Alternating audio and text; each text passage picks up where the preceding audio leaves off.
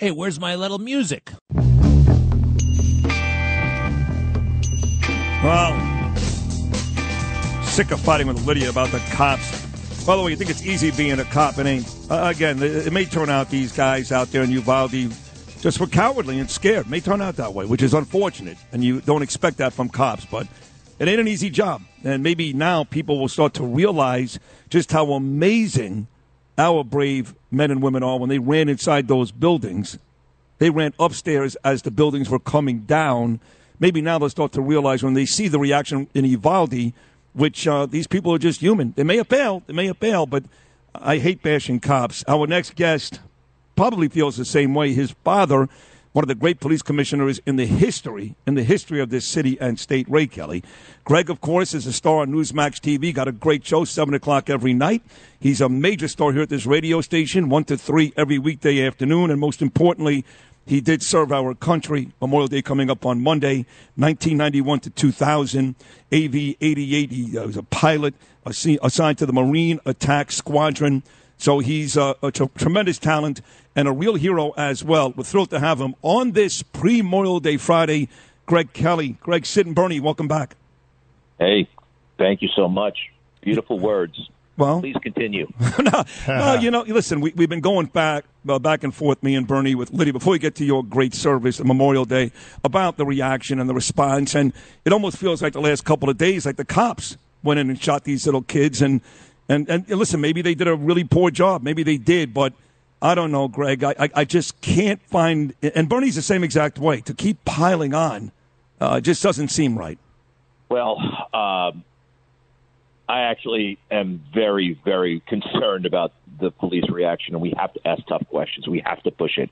We can't let these guys hide behind emotion. And uh, you know, we support cops, obviously, yeah. in, in in total.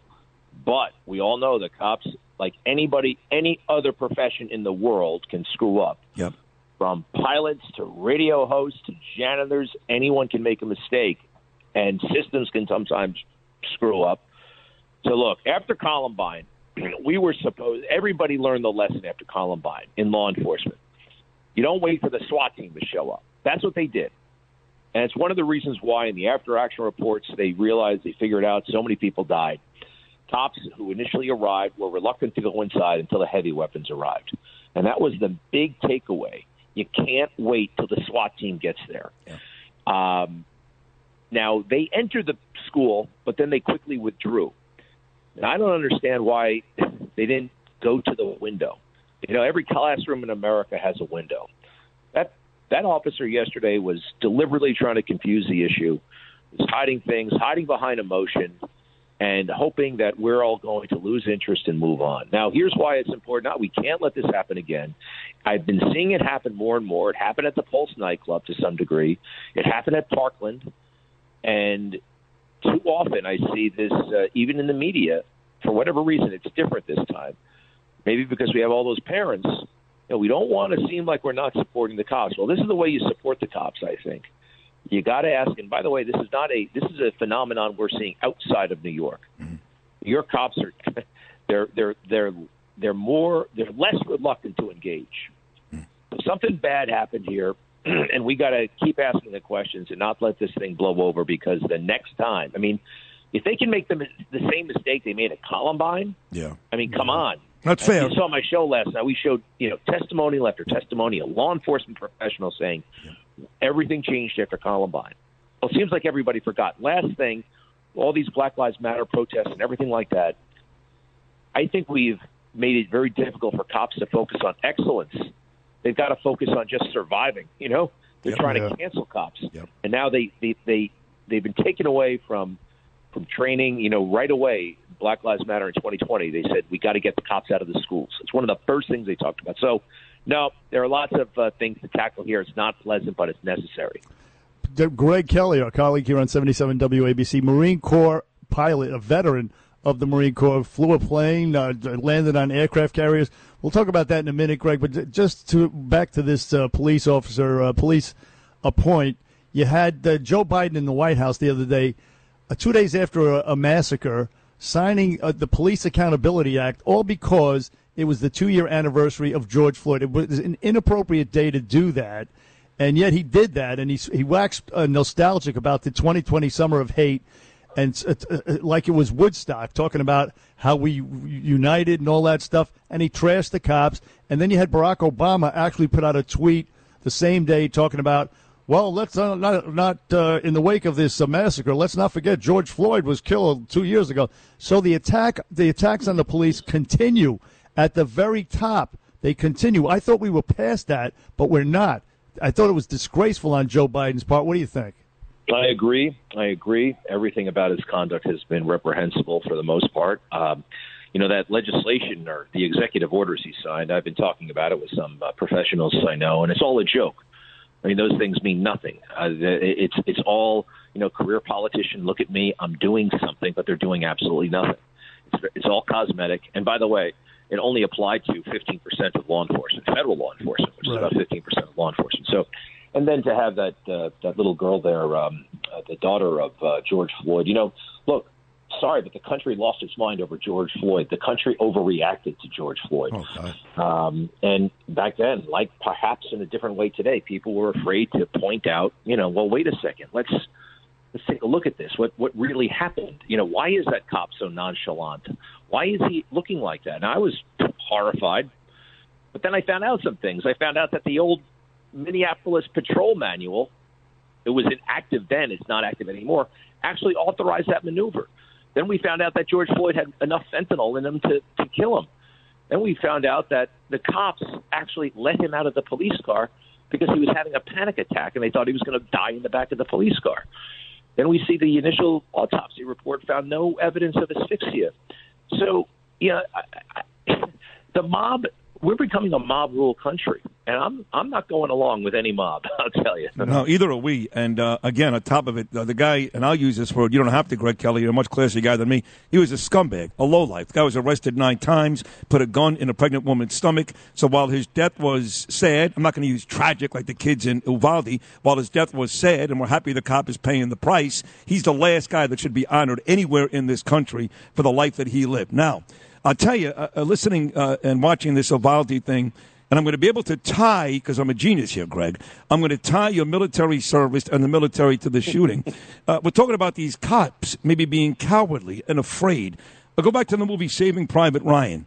There's one scene where the German guy runs up the stairs and he gets in a battle. It was the most, I thought, the most gruesome scene of the movie, actually, when he gets in a fight with a Jewish guy on the floor and he slowly, slowly stabs the guy in the heart. You may remember he puts the knife and it oh, goes oh, yeah. down.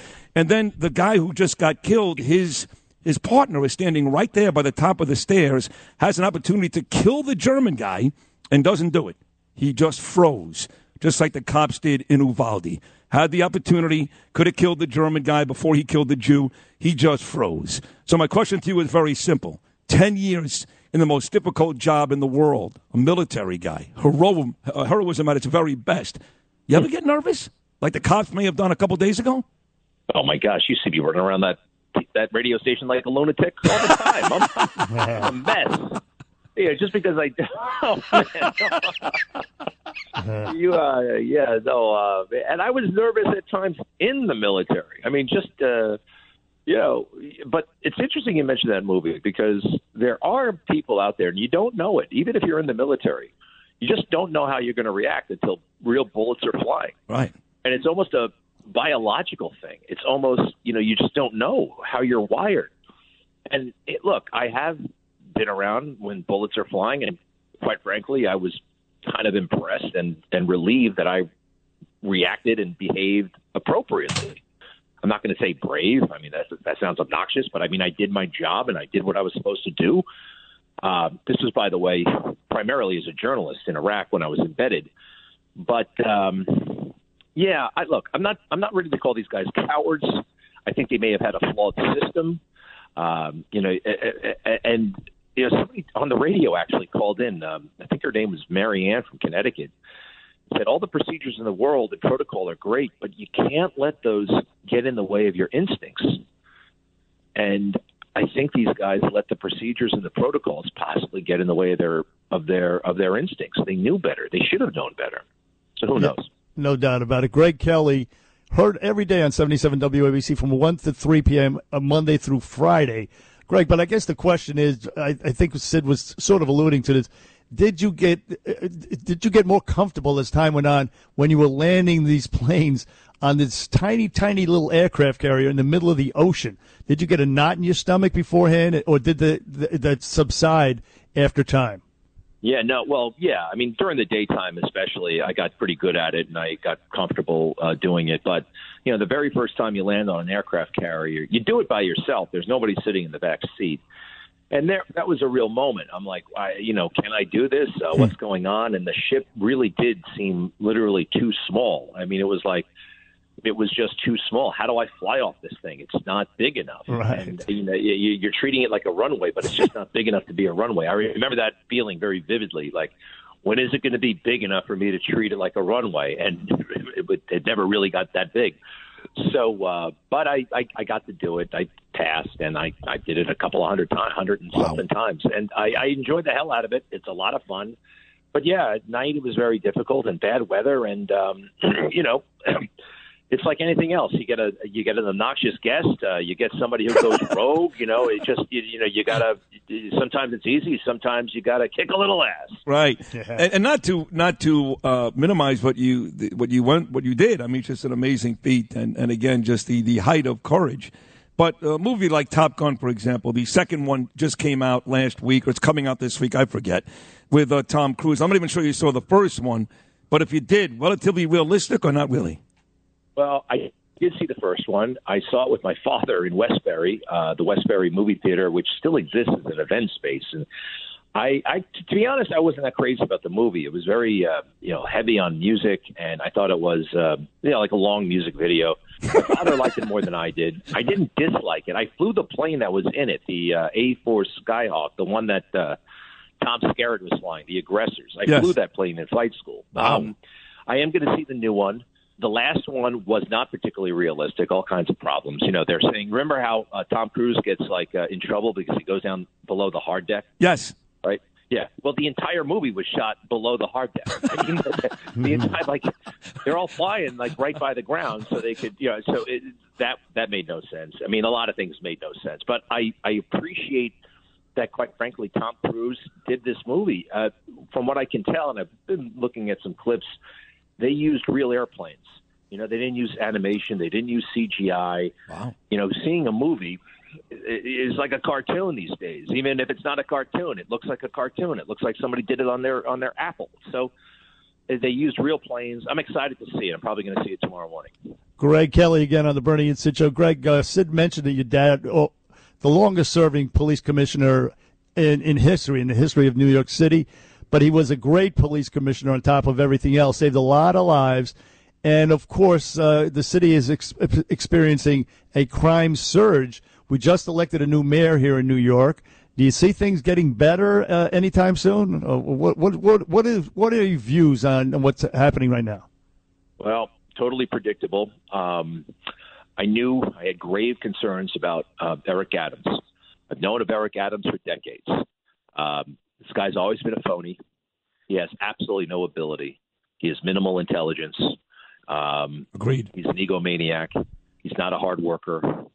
Um, and this the tone is set from the top. Law enforcement's already under siege, uh, delegitimized, almost canceled under De Blasio and Black Lives Matter summer, and all that stuff was glorified. Um, it, it, it's like you know I, people say well we want him to succeed but he does not have the basic tools to succeed. He doesn't know anything. He was never really a cop. That's what you got to get that people have to understand. And by the way we've got he was a captain. He was a bad captain and he got out under a big cloud uh, and he was running around with Al, Al Sharpton literally yep. for yep. Uh, for his his career. So you know he's a he's a he's a bit of a racist quite frankly. He's a shakedown artist so he knows nothing, and there he is. So I don't know. You know, Curtis, and gosh, it's heartbreaking that Curtis is. It's great that he's with us, but I wish he were in City Hall. Um, you know, Curtis has uh, mentioned a couple of times that this guy's going to probably be handcuffed, and that's my sense as well. To be honest, uh, he's got big problems with his chief of staff. This guy named Carone, big New York Times article about it last week. I'll give the fake news credit This guy has massive conflict of interest. He's pushing some silly lasso that the police department doesn't want. Eric Adams has been championing it since he was uh, uh, borough president. Why? Nobody knows. Well, you can guess. There seems to be some serious financial uh, interest in this and a host of other things. So, look, quite frankly, you know, I don't want, I don't condemn anybody, but I just know the guy, and I know he's uh, he's not worthy of this position, and uh, I hope doesn't get to serve four years. Yep, we uh, we agree, and uh, we are equally as hard on Eric Adams every morning as you are uh, every weekday afternoon. So finally, in the last sixty seconds, Greg, we had a buddy of ours, Tom Sullivan. He's running in South Queens for New York State Assembly. He ran for Senate a couple of times as well. He served in Iraq. He served in Afghanistan. He served in Kuwait. He also, by the way, dragged bodies out of the burning buildings on 9 11 and saved lives. And this guy, believe it or not, can't win an election in Queens. It's heartbreaking. But he talked about how on Memorial Day, when he was a little boy, his father, John, who, who your dad knows from the New York City Police Department, he would take him to local parades and he'd meet World War One veterans, World War Two veterans, and that's how he celebrated Memorial Day. Yes, he had a hot dog. Yes, he went to the beach, but he would actually take time out to speak to and watch some of our braver men and women. What are your thoughts on that? Well, it's a beautiful tradition. Sounds like a very impressive guy. Um, as for me, Memorial Day, uh, there was always a parade in Garden City and it's interesting. Um, there's a you know, real sense of community that unfortunately we've lost everywhere, but still there. And um, I heard this from Sebastian. Sebastian, I'll Maniscalco. Maniscalco. No, no. there's a oh, uh, there's a war correspondent named Sebastian somebody or other, and Oh, he talked about he profiled how the PTSD that some suffered. By the way, it's overdiagnosed and it's talked about probably too much. But they felt safer in Afghanistan and Iraq because there was security at night and they were they were well guarded and nothing was going to happen. Generally, there was great security. But when you go home, there's no sense of community, no unit. You know, we're all on our phones, we're all isolated, and um, they they that's when the that's when the trauma kind of kicked in, or that's when the anxiety kicked in, because they really felt on their own and they missed the camaraderie, they missed the sense of safety, believe it or not. Anyway, uh, so I, I think any parade is really a nice thing, and and um, uh, although no, I actually I don't think any parade is a nice thing. I, right, be careful. parades in New York. BLM, right? I, you, they, they screw up traffic. I mean, you know, there, there, there's too many of these things. I think true. we had one for Arbor Day uh, last year. yeah. So, uh, Too many. Sebastian Junger, by the way. Sebastian Junger. yeah, Anyway. that's the guy. That's, That's the the guy. dude. thoughtful guy. Hey, listen, Greg, you're a great guy. You do a great job, one to three, uh, every weekday in 77 WABC. Uh, listen, have a great weekend yourself, and, and thank you for your service as a Marine Corps pilot, for God's sakes. Thank you. Hey, wow, you guys, what a pleasure. Thank you so much. Thank Thanks, you, Bernie buddy. and Take You care. got hey, real it, quick, pal. you know what? Yeah. I used to park a vehicle next to your vehicle, the WABC that said Bernie and Sid on the on the side. Yeah, You yeah, know what I'm talking yeah. about? I used Sure. to park in the same garage on 30, uh, what was it, 32nd Street. yeah. All right, Yeah. Two Penn Plaza. Yeah, that was where the van was. Yeah, that was the It- original. It's so cool, and to be to be colleagues with you, it's really great. Anyway, thanks, guys. Thank you. That means a lot to us, too. Greg Very Kelly, nice. 1 to 3 every weekday afternoon here on WABC. A terrific job, 7 p.m. every weeknight on Newsmax. He's really great, Greg Kelly. We'll take a short break. Hour number four, Bernie and Sid coming right up. If you've had an accident, trust Gabo Law, personal injury and medical malpractice attorneys with decades of experience who will provide the attention you deserve and deliver the best possible results in the shortest amount of time. Gabo Law has recovered millions for their clients and will be able to help you. But don't take our word for it. Read all of their five-star reviews from former clients on Google, Avvo, and Facebook. Call Gabo Law today at 800-560-0214 for a free consultation or email at info at gabolaw.com. Gabo Law, where winning is no accident.